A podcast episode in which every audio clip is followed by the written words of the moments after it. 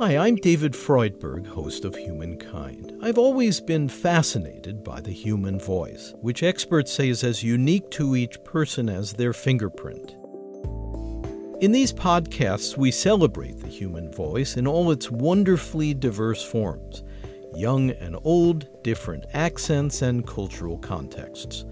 Writers sometimes struggle to find their own voice, but you can kind of tell when someone is speaking from a place of authenticity and integrity. That's when I most love listening to voices. Thank you for listening. This Humankind special is produced in association with WGBH Boston and the BTS Center and supported by the Humankind Program Fund and grants from the Henry Luce Foundation and the E. Rhodes and Leona B. Carpenter Foundation. Our world has become an ever noisier place. Physically noisy, the noise in cities, the noise in restaurants, the noise all around us the noise of our own minds, of so many distractions, so many possible inputs.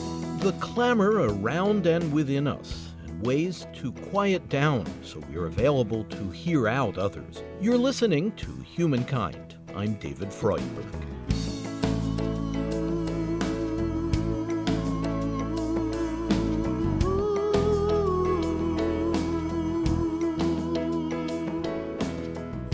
With our phones and all the other sound emitting devices, plus the various noises at home, on the road, at work, the relentless din of modern life can seem deafening. Some relief in the form of quiet time is essential, especially for anyone wishing to get inwardly silent enough to truly listen to others. Best-selling author Joan Borysenko, based in Santa Fe, New Mexico, studies the mind-body connection we need to have a way to carve out some silence in our own lives. And the two things that cross culturally have been found most important to calm people down, make a little quiet place, is number one, nature. To spend some time in nature whenever possible. And number two, listening to calming music. That those two things really help. They calm down the nervous system, they calm down the brain. And we each have a different thing that calms us. So to identify what is it for you that allows your body to relax and your mind to become a little quieter and to make sure that you spend at least a few minutes a day in that pursuit and that way, I think you help to become part of the solution instead of adding to the problem. But for many of us, actually setting aside quiet time can be hard. There are all the constructive uses we could be putting to that time. How often do we simply have nothing left to do? But there may be another factor in why we resist settling into quietude. Reverend John Harrison is a hospital chaplain in El Camino, California. Many people are uncomfortable with silence because they're uncomfortable with themselves. To be in silence means that one is amplifying the voices that are within one's own head, be they inner critical voices. And I think many people are uncomfortable with that. I think many people are uncomfortable with the unknown. To be in a room with someone who is going through a serious illness or grief or loss, the tendency is to fill up the room with sound because then you have some degree of control over what's going on. And is it better not to have control? I don't know to what extent control is ours. That brings me back to the distinction between being with someone and doing for someone. If the patient or the person that I'm with is uncomfortable with the silence, that's one thing. But if they're content with it, and they're actually happy just to have me there, well, why fill up that precious time and space with useless sounds, rhetoric that has little meaning? That could be the very space that the divine wants to speak, and there's no room. Could be drowning it out. Absolutely. It's easy to feel awkward when silence somehow dawns during a social encounter. It can make us anxious and antsy, unsure of what to do. I find it interesting just to notice the various impulses and thoughts that crop up in my mind at those moments. Anything to avoid just sitting still. Joan Borysenko. And that's why uh, what, what are called self regulation strategies are so important to be able to learn. The simplest technique is to just take a big breath in through your nose till you're really filled with breath and breathe out slowly. That slows the movement of the breath and that actually stimulates the vagus nerve within the body, the part of your nervous system called rest and digest that makes you peaceful. So we all need these strategies. That's um, that's what meditation is about. It it helps you in the moment, even though you're not meditating in the moment, because you've had a sense of what it is to be peaceful often you follow your breath and meditation as something to focus on. And if you do that, then when you find yourself going nuts internally, you can say to yourself, okay, going crazy over here, got to take a few breaths, got to take a few breaths, got to let go. And that helps, but it does take practice.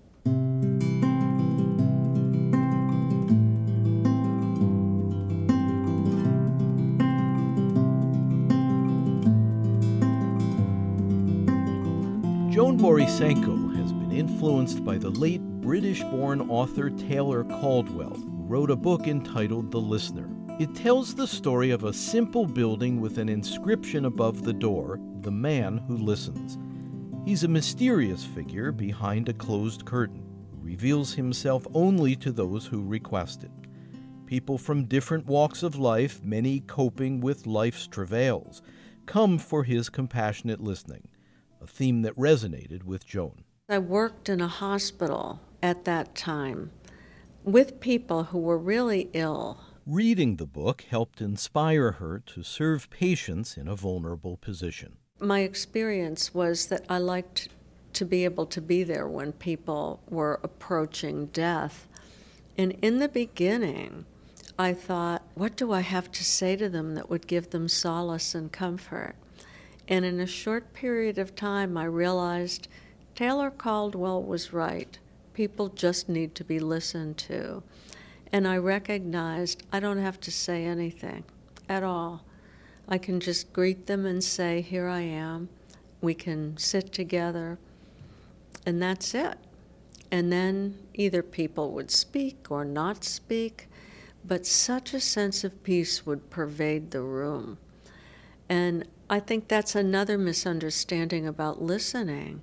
Uh, people often feel I have to have something smart to say uh, instead of realizing that, my goodness, just being a safe space for someone is the most important thing. Right, because we sometimes feel like we're inadequate if we haven't provided helpful advice. Exactly. Yes, we're a culture that is very big on doing and uh, not so big on the joy and the importance of just being. And one of the impediments to just being is the very human tendency to get distracted, which can happen even when we have a sincere intention to listen compassionately to another. We become absorbed in a demanding situation at work or worry over a personal problem, and we lose focus. Psychologist Irene Harris with the Minneapolis Veterans Administration healthcare system.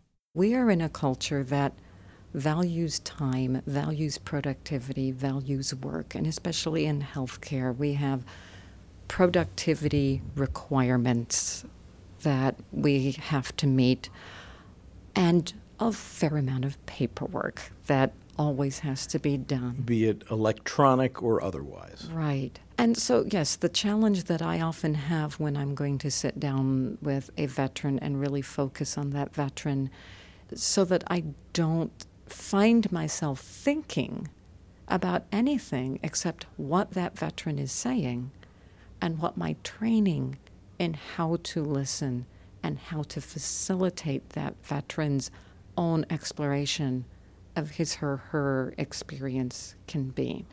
The other challenge that we have as listeners is to turn off the self evaluative monitor. Am I doing a good job or not? that little piece that the, the Buddhist teachers refer to as monkey mind, where the idea is hopping all around and am I good enough? Am I doing this well enough? The sort of imposter phenomenon that affects almost everybody who's ever chosen to get a graduate level education because that sense of I know I needed to achieve to be worth something is part of what drives us to be there. Um, but that piece of worrying about oneself is something that we have to find a way to turn off and make this interaction not about what a great therapist I am, but to make this interaction about the inherent spiritual value and dignity and worth of the person who is coming to us for help. And for caring professionals, that, of course, is the essential focus service to the person in need. But it's so easy for our attention to get diverted, especially in this age of instant gratification devices, which are practically engineered to play into our modern malady of attention deficit, and all manner of other concerns that could sidetrack us.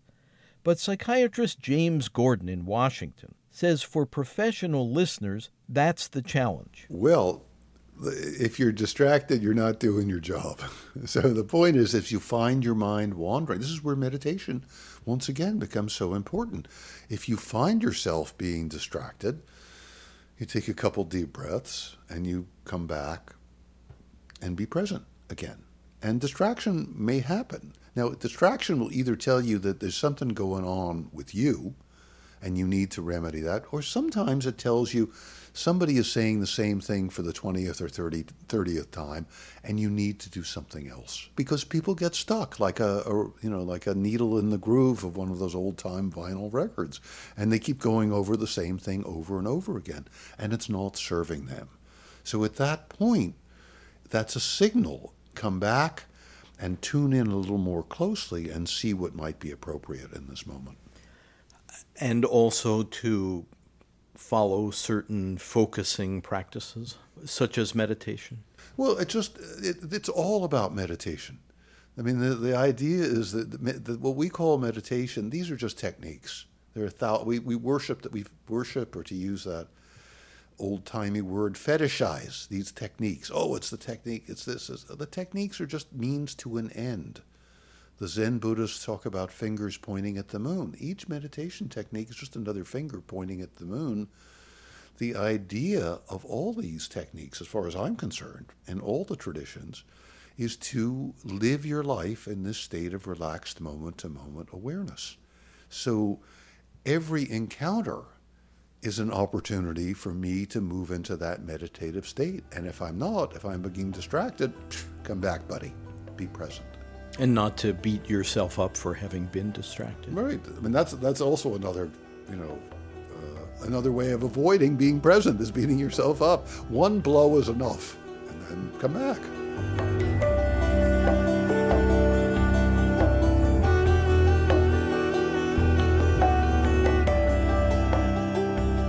Exploring the practice of listening with professional caregivers who listen for a living, you could say who strive to give their undivided attention to those they serve. You're listening to Humankind. I'm David Freudberg. To learn more and to obtain an audio download or CD of this segment entitled Listeners, please visit humanmedia.org.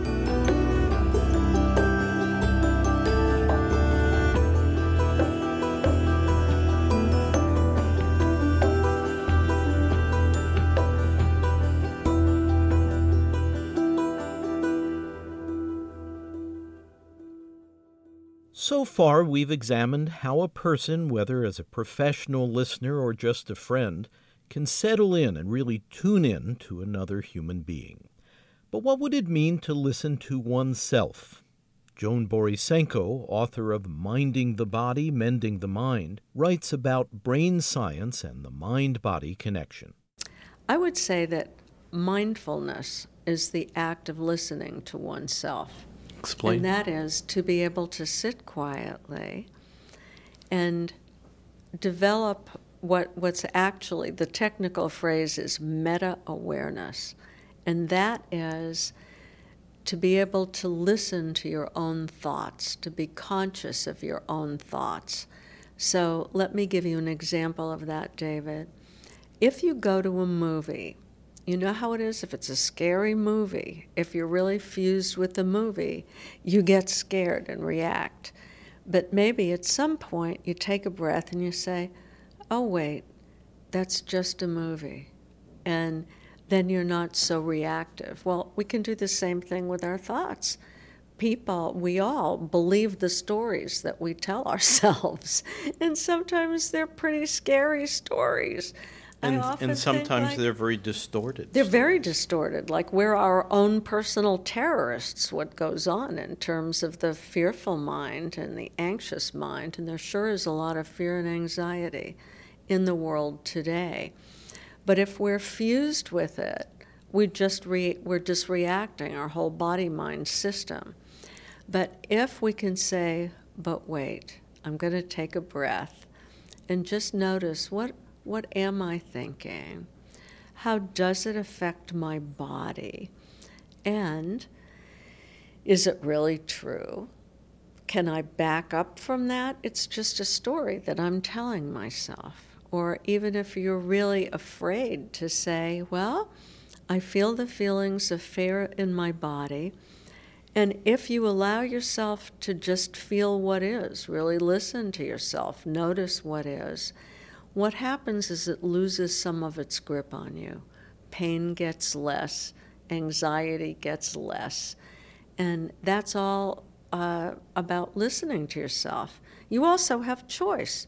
Let's say I'm listening to myself, I'm telling myself a story, nobody loves me, I'm going to go eat worms. That's the commonest story where people think, oh, nobody likes me, I'm going to be abandoned. And then people decide on a diet of worms? That's right. it's not good for the health. but if if you notice that, like, ah, oh, here it is, there's the inner critic, it's doing its thing again and just label it. Do you know that actually has an effect of calming down the fear center of the brain? It calms down the amygdala when you can simply name what's happening. And then you realize wait a minute, no one is rejecting me at this moment. I'm just sitting here, and that's just a story that I tell myself. And to have a choice in how to feel or how to behave before we have choice, we have to have awareness. We have to notice what's going on in there. And that's what self listening is all about. It gives us awareness and opens up choice. That's a very powerful statement. Before we have choice, we need self awareness.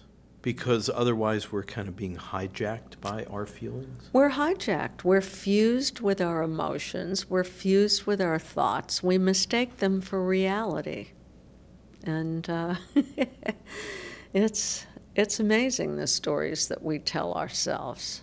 Uh, very unpleasant ones. I'm fascinated by the effect of narrative on our health and on our emotional well being because it's enormous. It's pretty easy to lose track of the stories we tell ourselves. We might like to play the victim, or blow things way out of proportion, or blame others when the fault is our own.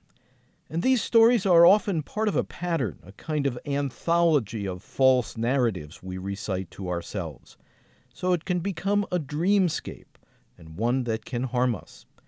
Joan Borysenko, who today practices as a spiritual director, helps people learn and grow into their spiritual lives. I always ask people in the beginning of a session, would you like to pray? And if so, should we pray together or would you like to pray by yourself? And then we go into silence. And we stay in silence until whoever it is that I'm with is ready to break the silence and begin the session. So we're, we're trying to drop into that holy listening where not only are we present to each other, but we feel the presence of a third, something larger that's holding us. So, are you consciously consulting, asking that source for guidance in the process of your quest to be of help to Absolutely. the person? Absolutely. And often, you know, my own prayer, which I say before we get on the session, is for that divine presence to come and bring us both into its presence so that we can be guided, so that we can be awake together, so that we can follow the trail of breadcrumbs back to our true self, our authentic self, our heart, uh, and know what it is that we're being led to next on our journey. So I always think God leaves a trail of breadcrumbs. And Rosemary Doherty, the nun who was my spiritual director for a time, said, What you have to do is follow the vector of love. I love that. The vector of love. Where is love moving in your life? Pay attention to that. And, you know, normally we pay attention to where the vector of fear is leading in our life because we're wired for that. The brain does that. So, how can we flip that from following the vector of fear to following the vector of love? We have to become aware. We have to wake up. It's about intention and attention and start to look for the good.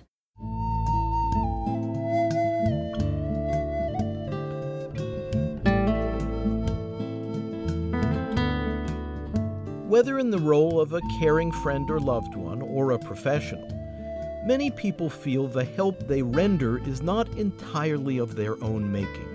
Instead, they're serving some higher purpose and drawing strength from that.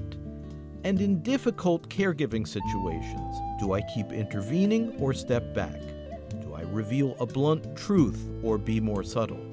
Staying aligned with that sense of purpose can shed light on appropriate ways to proceed. I know that when I'm baffled, I need to surrender. And I'm surrendering to the universe, to God, to surrendering, giving up my expectations, my beliefs, my roles, and just being present. So it's really a question of letting go. And you know, I know in AA they talk about letting go, letting God. That's it's not bad. Uh, I, I don't know that I would always call it. I mean, occasionally I've called it God, but I sometimes say just whatever guidance is available, whether it's coming from my own intuition, my own imagination, uh, my unconscious, the collective unconscious, the universe, God, the Great Spirit, whoever or whatever it is, I want to be open to it. And so we, I do practices like guided imagery, where I ask my wise guide, whoever or whatever that might be, and it's different. I mean, uh, when it, when a dragonfly appears, is it God? Perhaps. Perhaps it's a you know a manifestation of my unconscious. Perhaps it's God appearing to me in that form. And I've learned to pay attention to whatever form it appears in, to not have any preconceptions about who or what I'm asking. Do you feel that you have a, a guide to whom there is some kind of direct access? I have many guides who appear, usually, you know, when I open myself and I ask them to come. They, they appear and they answer my questions, and sometimes they sound like uh, uh, I'm, I'm uh, grew up in New York and I'm I'm Jewish and I used to go to Jewish delicatessens on the Lower East Side. And sometimes they like they sound like one of the waiters in Ratner's who knows exactly what I should be eating even though I may have come in wanting such an wanting I don't know wanting uh, matzo ball soup. He's, like, he's not you want a corned beef sandwich. And they have that kind of edge to them. Sometimes they're very compassionate the guide is Sometimes the guide will just tell me to relax and take a few deep breaths and ask again. So I, I've learned to trust whoever or whatever it is who comes and not to worry about, about naming it, just to allow myself to be available to what's beyond my uh, mere intellect. But there is some kind of source of wisdom. There is something. Uh, there's something more than me. All you all you need to do is stand in a hurricane to understand that there's something more. You know, I'll tell you. Recently, we've been working with the Lakota people on Pine Ridge Reservation, Native Native Americans in South Dakota, Native Americans, and and we've been helpful to them dealing with issues of suicide and depression, and they've been very helpful to me and to all of our team and helping us to reconnect with the earth and the wisdom of nature and the, the, the teachings that come from the earth and the sky and the wind and the water and the four directions. So it's just all these different ways of accessing this uh, sort of colossal, but also intimate and perennial wisdom. And for me, it has different names and different appearances at different times, different places. And it's helpful, which is the most important thing. You know, it's what you know, William James spoke of life affirming. It's life affirming for me. And there are other subtle benefits from the practice of listening to people in need as a compassionate companion or as a professional caregiver. Often, those who we provide care to really are, they serve to be a mirror, a reflection of ourselves. John Harrison, the chaplain at El Camino Hospital in Northern California. There's always a danger in seeing too much of oneself in another, and yet, if one is able to listen attentively to another as they share their concerns, their fears, their frustrations, their joys, their hurts, their pains, and then untangle these issues like one would untangle a ball of thread that's just a confusion. As you're an active participant in this, you often get to see one of your own threads in that ball. Answers to questions that one holds for themselves can be found in the experiences of others. I find this over and over and over. Mm. That something I'm going through, someone else will describe to me. And I marvel at that. Wow, look at the synchronicity of that. What were the odds of that? Mm-hmm. And then I realize that in my reaction to their situation, I'm clarifying my reaction to my own situation. That's it. And I, I don't believe that any of us are meant to be in isolation. It's about community. Which brings us full circle in the experience of open hearted listening to be of service to someone in need.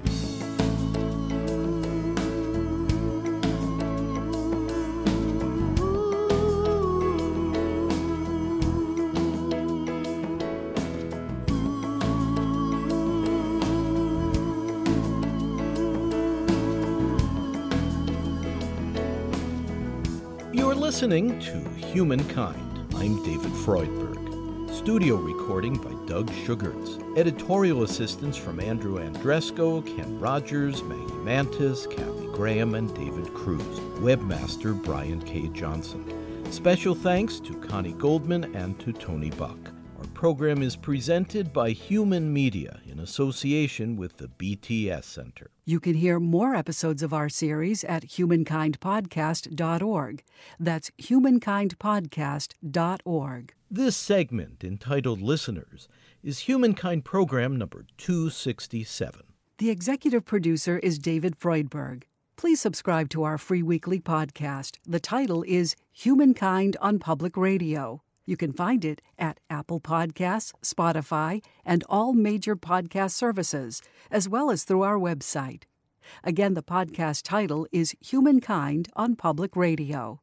And if you'd like to support our program, please visit humankindpodcast.org and at the top, click on How You Can Help. Thank you.